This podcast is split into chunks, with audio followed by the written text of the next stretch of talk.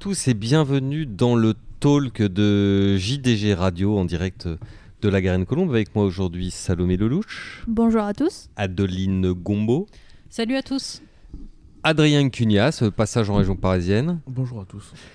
Anne-Louise Échevin. Bonjour à tous. Et également, nous rejoindrons tout à l'heure Thomas Guillemin et Christopher Galmiche. Alors, au programme de cette émission, aujourd'hui, on va parler du prix Gannet. Marée Australis est-il, comme l'a annoncé André Fabre, un futur cheval d'arc? On parlera également du Kentucky Derby qui s'est disputé samedi soir à Louisville et également de football, puisque la patte de nos amis footballeurs est de, plus en plus présente dans le monde des courses. Ravier Pastore aura un partant demain. Antoine Griezmann vient d'être choisi par le PMU pour être son ambassadeur. On attend euh, Kylian Mbappé, euh, pourquoi pas comme euh, jockey, Anne-Louise un petit régime Je sais pas, mais il pourrait peut-être aller encore plus vite que les chevaux. Donc. Ah oui, c'est ça. Qui dit on va courir à côté des chevaux pour gagner le prix de l'Arc de Triomphe.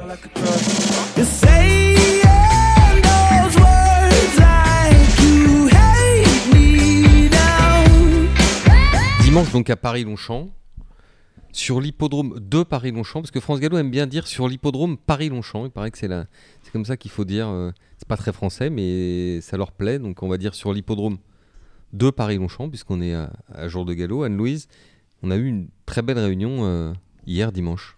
Oui, les choses euh, sérieuses ont vraiment commencé. On a eu le premier groupe 1 de la saison de plat en France avec le prix Ganesh remporté par euh, Maré Australis, entraîné par euh, André Fabre, qui a laissé une très belle impression, qui s'est imposé euh, de bout en bout, repartant bien dans, dans, la ligne droite, et qui décroche son premier groupe 1, âgé de 4 ans, un cheval tout neuf.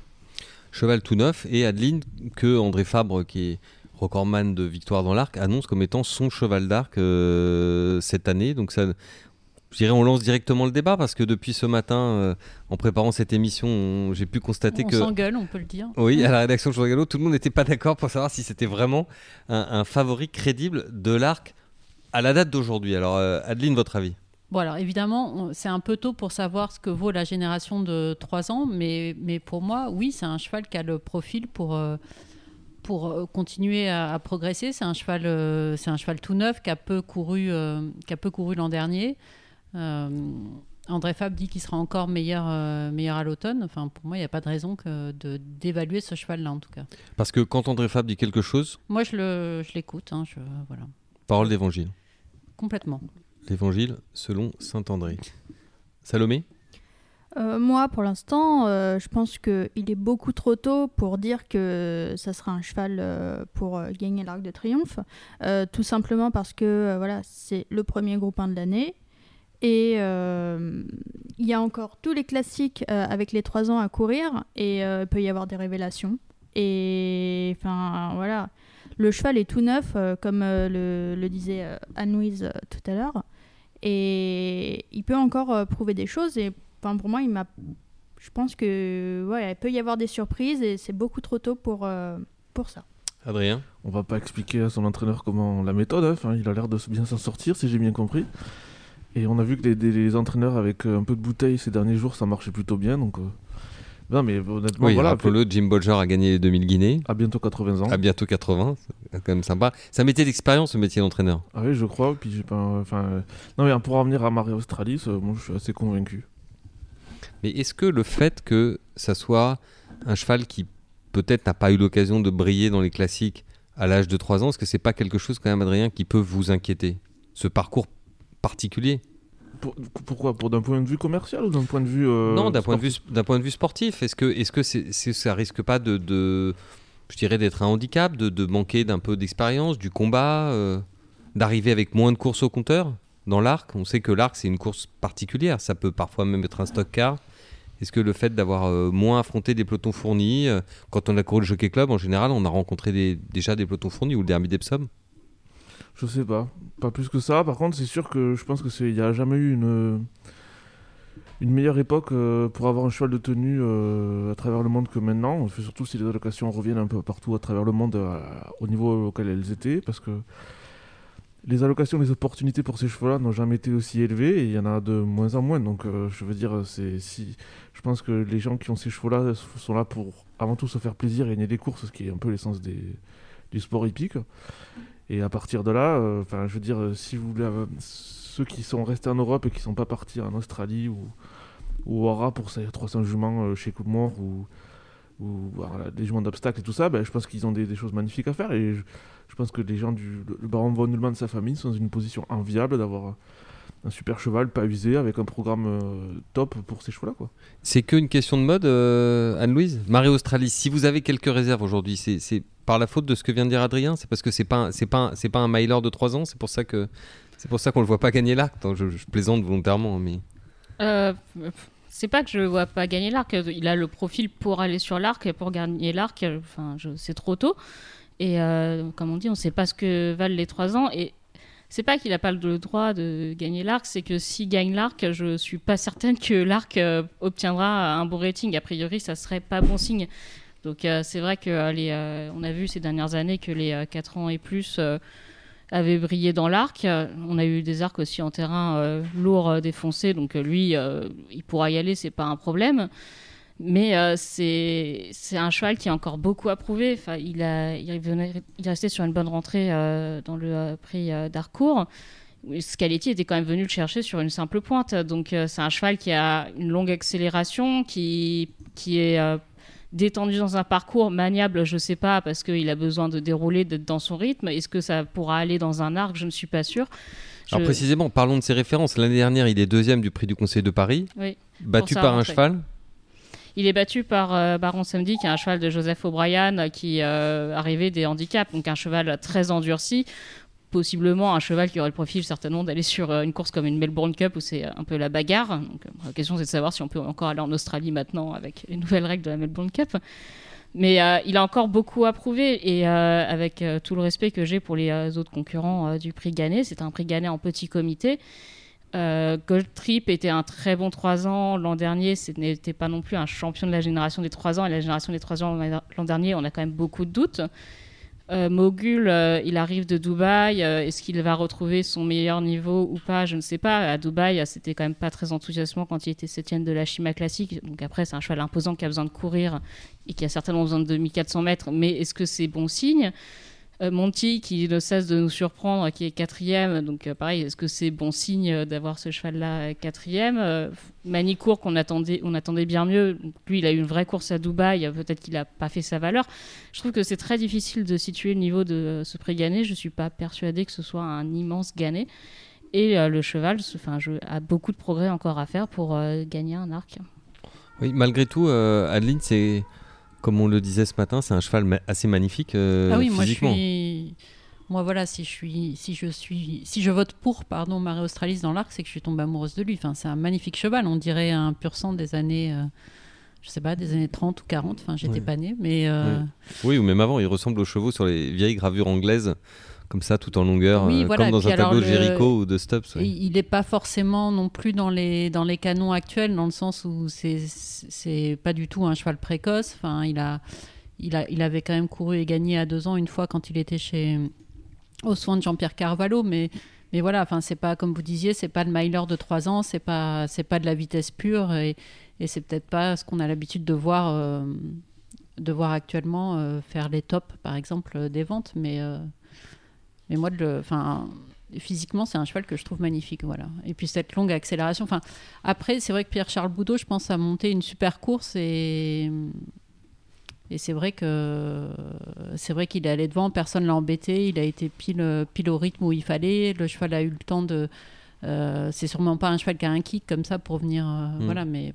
Ça dit, aller devant, on en parlera tout à l'heure à propos du Kentucky Derby. Aller devant, ça semble revenir à la mode. Hein pendant quelques années, euh, le jockey qui allait devant, il se faisait pendre euh, par les tripes par son entraîneur. Et là, on, a parlé, euh, c'était la semaine dernière, je pense, du, manque de train dans les courses françaises. Mm. Enfin. Aller devant est un gros avantage quand on manque de train. C'est plutôt un avantage. oui, mais Kentucky Derby qui s'est déroulé à 200 à l'heure, le cheval qui a gagné est allé tête et corde aussi. Donc c'est également possible.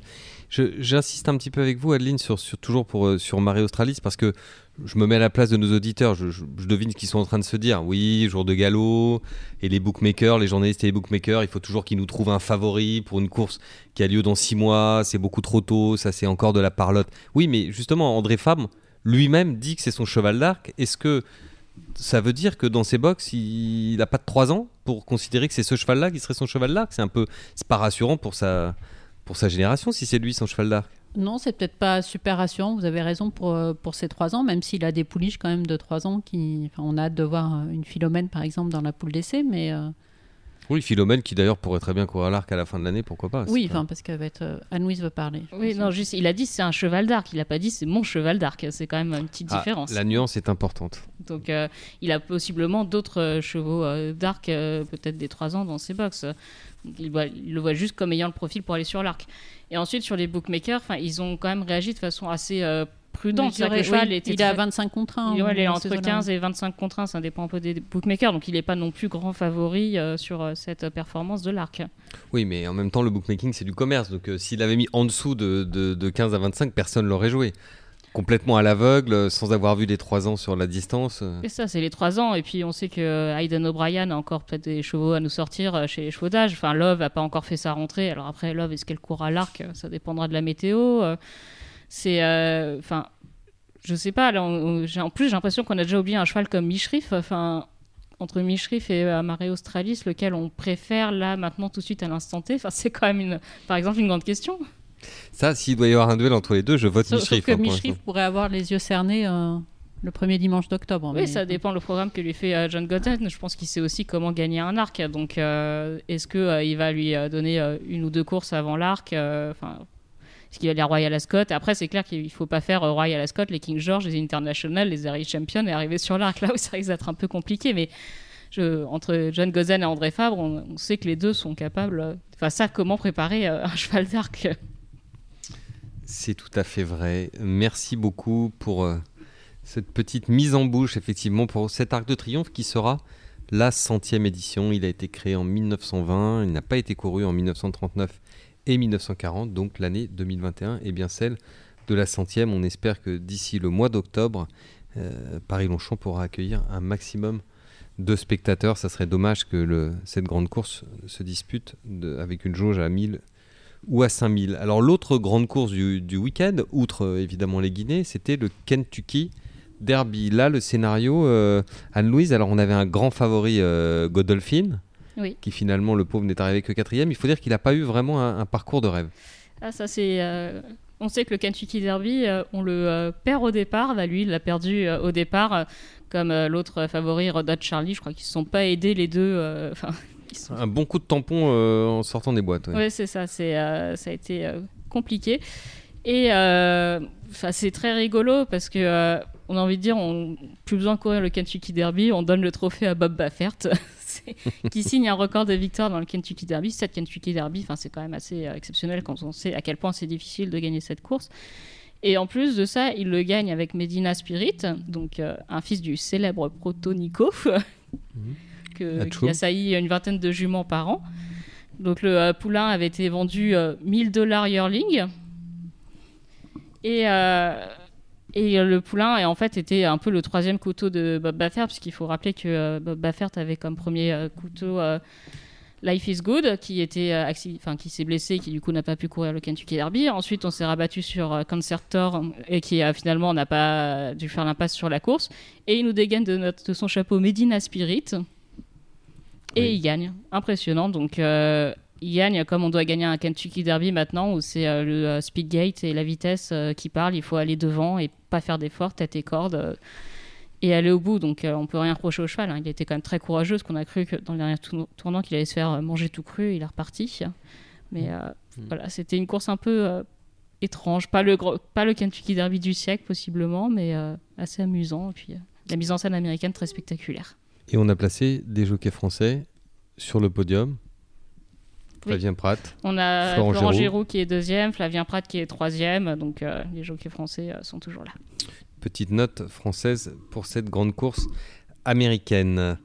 Et maintenant, on va dire un mot de football.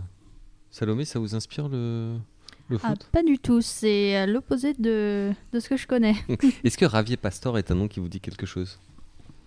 C'est un joueur. Oui, c'est un joueur, effectivement. C'est un ancien joueur du Paris Saint-Germain. Et Adrien, ce joueur, va traîner ses couleurs sur le sol français Bientôt.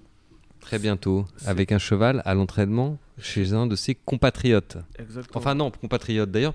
Je crois que Pastor est, est- est argentin plutôt, non?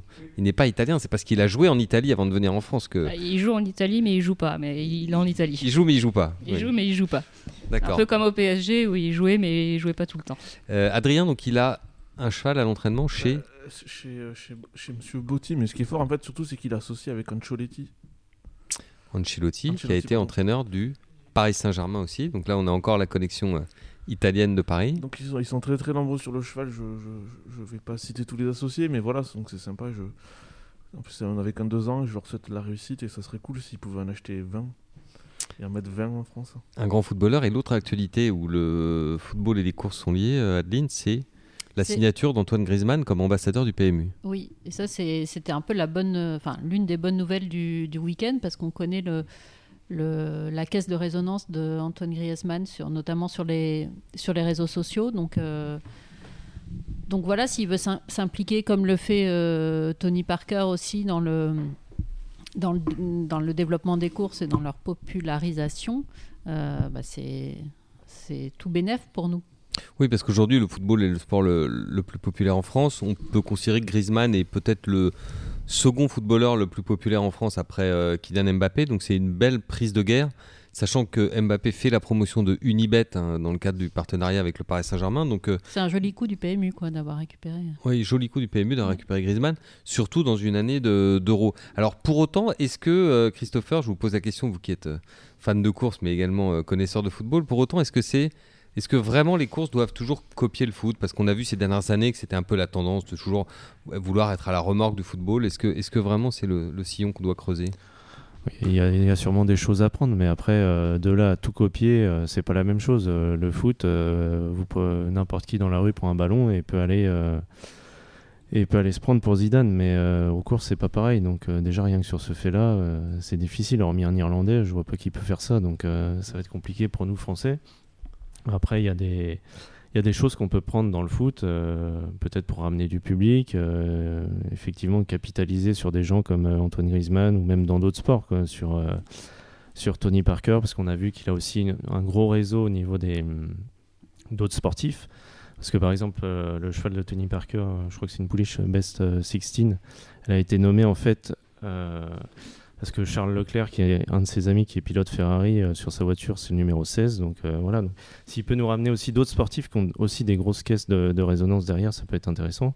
Et après, pour revenir sur le foot, euh, il y a sûrement des, choses à prendre, mais vouloir tout copier sur un sport qui est, capable de rassembler euh, 80 000 personnes tous les week-ends dans, un stade, c'est compliqué. Il faut qu'on y aille peut-être petit à petit. Quoi. Adrien Franck Walter m'a dit un truc que je trouve très marrant et très intelligent dans le podcast qu'on avait fait il y a une semaine, je pense. C'est au sujet de la Formule 1, mais ça s'applique au football. En fait, il disait à mes amis qui ont- sont pris d'une soudaine passion, pour la Formule 1, donc liée à la série Netflix, je leur dis que dans les courses, ils pourraient passer de spectateurs à acteurs. Et c'est vrai que que ce soit vous êtes parieur, copropriétaire, même d'une fraction d'un cheval minime, c'est quand même un taux d'implication infiniment plus élevé que, que, celui d'un simple fan de foot, bien que ce soit respectable. Je sais qu'il y a des socios, mais ça reste euh, minoritaire. Je trouve que c'est quand même. euh, c'est peut-être ça la marque fabrique des chevaux aussi, c'est que tout le monde est quand même un petit peu enfin, acteur pour le meilleur et pour le pire à, son niveau. Quoi. Oui, c'est vrai que pour un propriétaire, euh, il est plus facile de devenir propriétaire d'un bon cheval de course que propriétaire d'un bon club de football. Donc, pour vibrer en s'incarnant, les, les courses, contrairement aux apparences, parfois on a l'impression que ça peut coûter assez cher, mais les courses sont quand même plus accessibles, surtout que le football actuel, hein, qui est devenu un sport de, de milliardaires. Pour avoir interrogé une personne qui a, qui a fait les deux, hein, qui est Chris Wright, qui est le, propriétaire de Wonderful Tonight, mais qui est aussi, l'éleveur, il a, il a élevé Bungle, Bungle is the Jungle, mais il a aussi été propriétaire de, de Dark Angel, euh, enfin, avant qu'il devienne, avant qu'il devienne étalon, et qui a été propriétaire d'un club de rugby et de football dont j'ai oublié le nom, je crois que c'est les Wasps. Le rugby, c'était les Wasps. Oui. Et dans le football, je ne sais plus quel club c'est parce que je c'est pas trop ma culture. Mais du coup, enfin grosso modo, il me l'a dit un petit peu avec le sourire que probablement en fait, il aurait mieux fait de rester que dans les chevaux. voilà. Pas facile. Le football. Anne-Louise, vous, le football, ça, ça vous laisse de marbre. hein? Non, mais je suis un petit peu. hein. Hmm. C'est- J'ai beaucoup aimé la fin euh, de match hier euh, de l'OL contre Monaco. C'était très drôle. hein. C'était la boxe. Très bien. D'habitude, c'est plutôt au rugby, la boxe. Oui, mais là, c'était le rugby, c'est viril mais correct. Là, c'était la bagarre générale. Et puis, euh, gardien de but de l'Olympique lyonnais euh, s'est euh, pris pour un Mohamed Ali. C'était euh, assez amusant. Merci Anne-Louise. Merci à tous d'avoir participé à cette émission. Merci à vous de l'avoir écouté. On vous donne rendez-vous cette semaine avec un, une grande interview dans le cadre de notre autre podcast Rendez-vous avec. On vous laisse la surprise de, de l'invité. Il sera reçu par Salomé Lelouch. Et euh, on vous donne rendez-vous la semaine prochaine. D'ici là, faites attention à vous. Portez-vous bien.